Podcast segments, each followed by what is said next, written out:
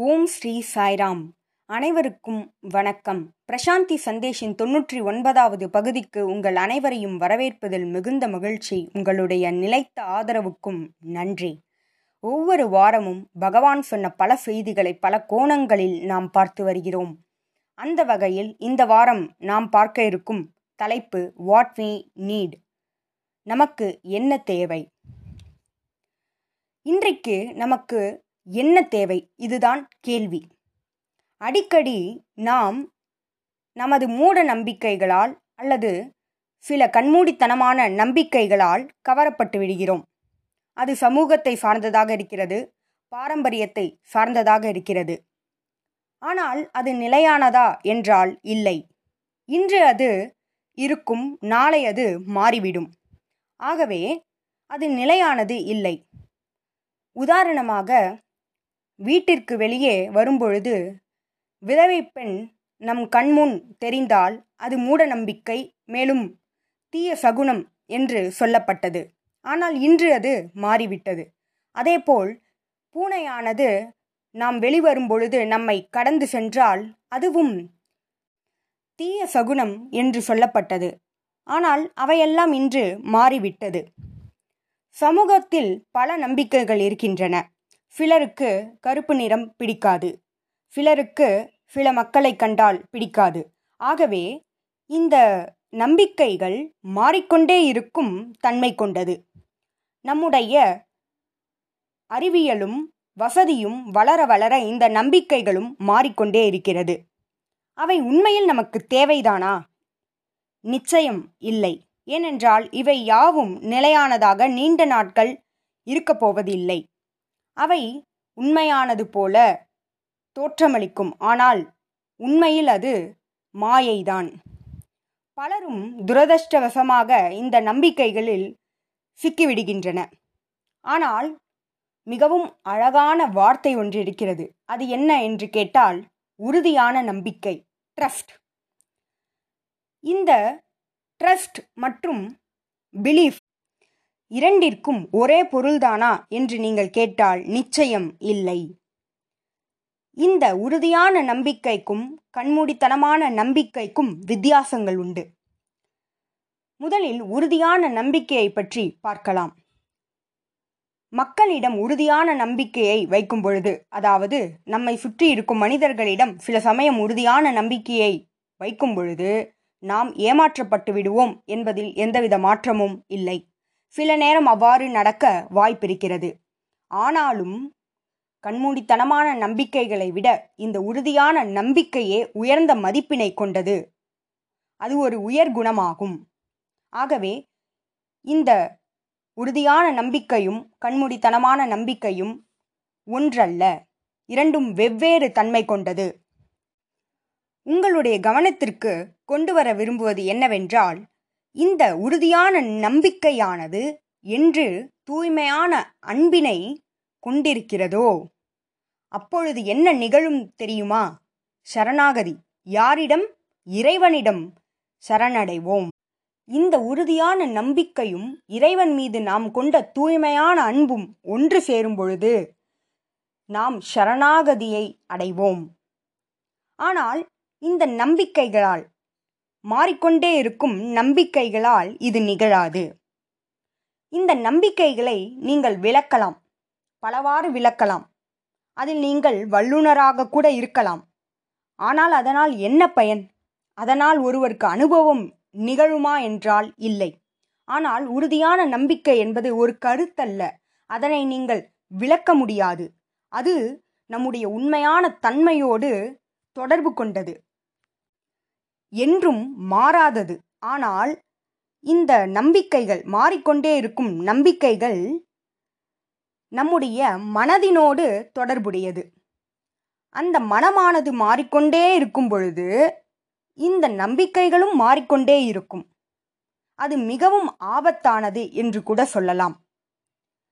இந்த நம்பிக்கைகள் மாறிக்கொண்டே இருக்கும் நம்பிக்கைகளானது உண்மை போல தோற்றமளிக்கும்.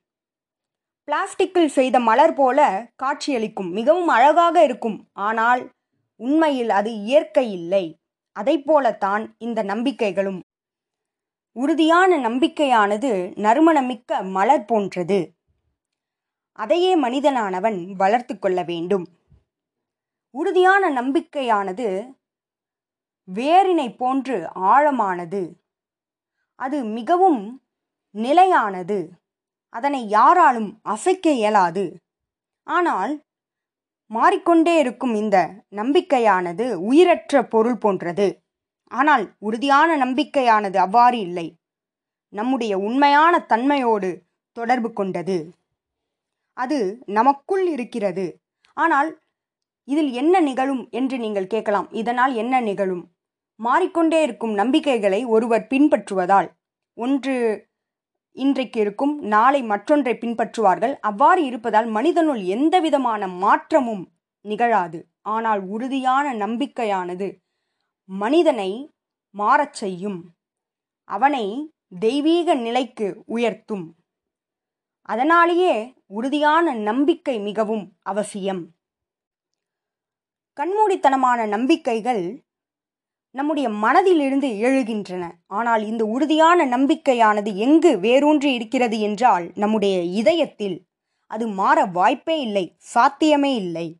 இதனை ஒருவர் புரிந்து கொள்ள வேண்டும். கண்மூடித்தனமான நம்பிக்கைகள் ஒருவரை எந்த விதத்திலும் மாறச் செய்யாது. ஆனால் இந்த உறுதியான நம்பிக்கையானது மாற்றும் வலிமை கொண்டது. அதுவே உண்மையானது. ஆகவே ஒருவர் தெளிவான சிந்தனையோடு செயல்பட வேண்டும். இந்த கண்மூடித்தனமான நம்பிக்கைகள் நம் வாழ்க்கைக்கு தேவையா என்பதனை சிந்தித்து அதனை நீக்க வேண்டும். உறுதியான நம்பிக்கையை ஒருவர் வளர்த்து கொள்ள வேண்டும். உறுதியான நம்பிக்கையானது நமக்கு வலுவாக இருக்காது. உள்முகமாக நாம் பயணிக்க அதுவே நமக்கு ஏதுவாக அமையும்.